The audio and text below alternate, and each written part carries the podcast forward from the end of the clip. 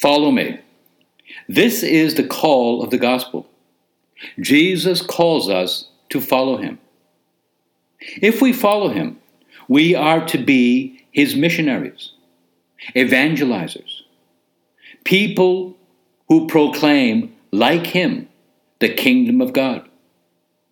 We are to do so with generosity, with zeal, and as we hear in the gospel today, with prudence. Do not give what is holy to dogs, or throw your pearls before swine.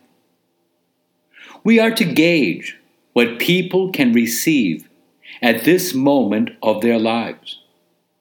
There will be other opportunities to give more.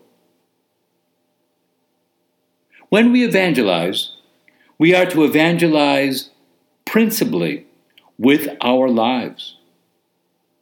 Do to others what you would have them do to you. We are to be loving people, people who are generous with our time, our talent, and our resources. We are to be people who are generous with forgiveness, kindness, mercy, and everything else associated with love. Follow me. This is not an easy calling. We are called to enter through the narrow gate. Many refuse to enter because it is difficult. We are called.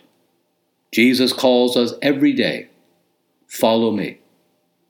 As we go through this day, we thank Jesus for calling us, for having confidence in us, and we ask Him to help us to be His missionaries, to be His disciples, who are zealous, generous, loving, and prudent.